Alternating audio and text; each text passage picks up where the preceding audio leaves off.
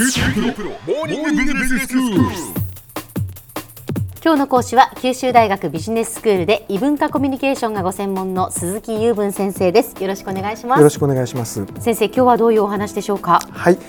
えー、と前回に続きまして、えー、とイギリスのおお話をしたいと思います、はい。えー今年の夏に行ってきたことの報告ですね、ええ。で前回あのカレドニアンスリーパーという寝台車のおお話をしましたけれども、はいはい。えーその時に使ったレールパスで学生さんがトラブルがありましてあそうですか。えー、と皆さんにもここは気をつけましょうというポイントのご紹介なんですね。え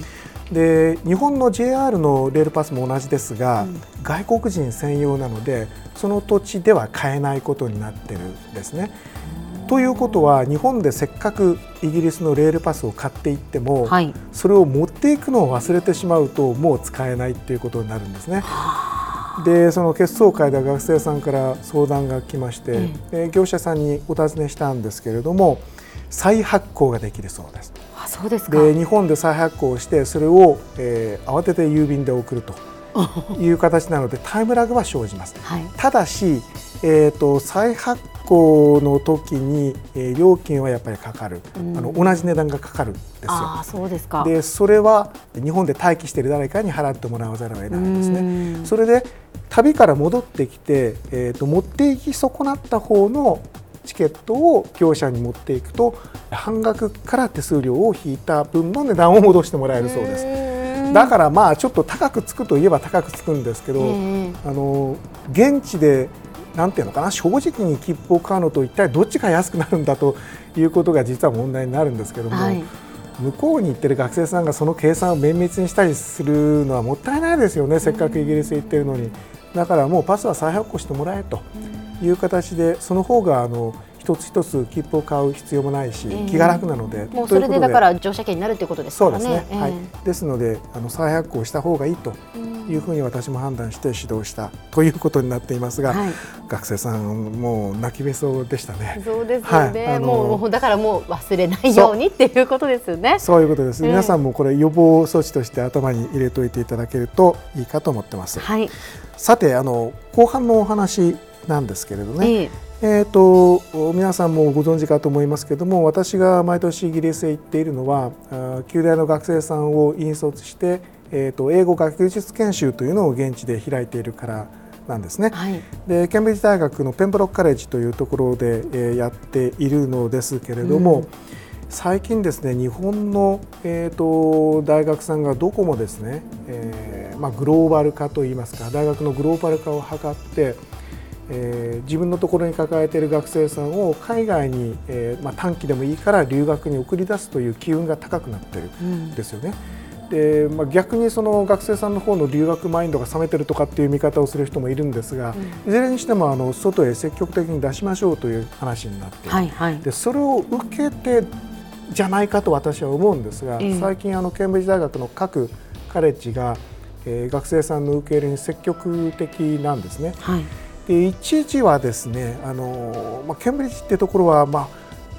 言い方は悪いですけれどもほっといてもお客さんが来るっていうところがあるので、うん。なるべく大型のプログラムでという思考が現地は強いんですよ。ええ。で、えっと、旧大では今最大30名でやってますので、うん。かなり小規模なグループなんですね。はい。でそういうところはなかなかその引き受けてもらいにくいっていう事情があったんですけども、うん。ここのところ少し空気が変わってきていて、ええ。小さなグループでもおいろんな条件を満たせばあのやりましょうという機運も高まってきてるああそうなんですね。かええで今多分いろんなコンタクトを取るともしかしたらあの道が開けるかもしれないなという気もしています。うんでこのペンブロックカレッジというところは実はケンブリッジ大学の中でも日本の学生さんの英語を中心にした夏休みの短期研修という部分では草分け的存在なんですね。はい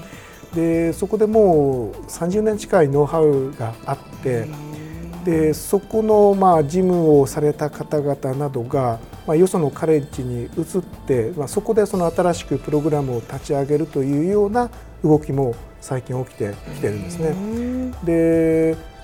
まあ、昔からケンブリッジ大学というところはいわゆるその研究者の短期中期の受け入れというようなことも随分積極的にやっている大学でしたので、ええまあ、そのあたりのことはいろいろその昔から、えー決まったセクションがきちんと面倒を見てるわけなんですけども、うん、ここのところその日本からの中小規模の学生さんの短期受け入れということにもかなり積極的に、えー、舵を切っているということを感じまして、まあじゃあやってみようかという大学さんがもしかしたらあるかもしれませんが、うんはい、あのコンタクトしてみるといいんじゃないかなというふうに思ってます。うんケンブリッジのいいところは、まあ、もちろん大学の,、ね、あの学問の牙城という意味もあるしから都市と田舎がこうすごくいい形で融合している場所柄なので、うん、学問をする場所としても非常にいい。そして何せその王侯貴族が最初にドカッとお金を出していろんなインフラを整えましたから、はい、とても日本で今から大学を作ろうといった時に、えー、作れるようなものではないですね。まあ、住環境としてはすごくあの重厚でこんなの日本で作ったら多分普通に大学を作る10倍はお金がかかるだろうというような作り方をしていますから、まあ、そういうあの環境でしかもあのケンブリッジ大学というところは他のいくつかの場所と同じイギリスにいくつかあるそのイギリスで出版された本は全部入るっていう図書館になってるんですね、はい、で旧大はそこまでなってないわけなんですけどもそういうその学術的な関係も整っていますから、うん、あのぜひもっと多くの日本人の学生さんが短期でもいいから学べるようになったらいいなというふうに願っているところです。はい、はい、でですね実は旧大では来年の4月から競争学部というのができますね、ええ、でそこは実は短期以上の留学が義務化される予定なんですよ、でそういうこともありまして僕もあのアンテナを張っていようというふうに今考えているところです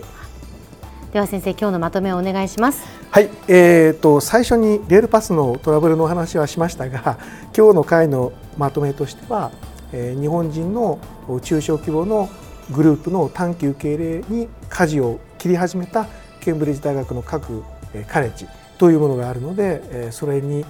乗じて少し開拓をされてはどうですかという呼びかけをしたつもりです。今日の講師は九州大学ビジネススクールで異文化コミュニケーションがご専門の鈴木雄文先生でした。どうもありがとうございました。ありがとうございました。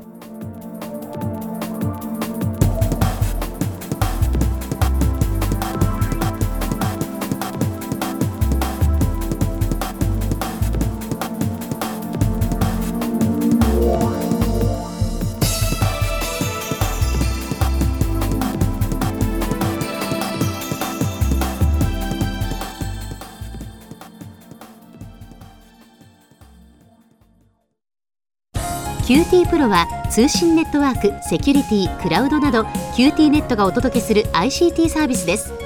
九州中に展開した光ファイバー網を基盤に一番身近なビジネスパートナーとして九州の企業自治体の皆様をサポートします。詳しくは QT プロで検索を。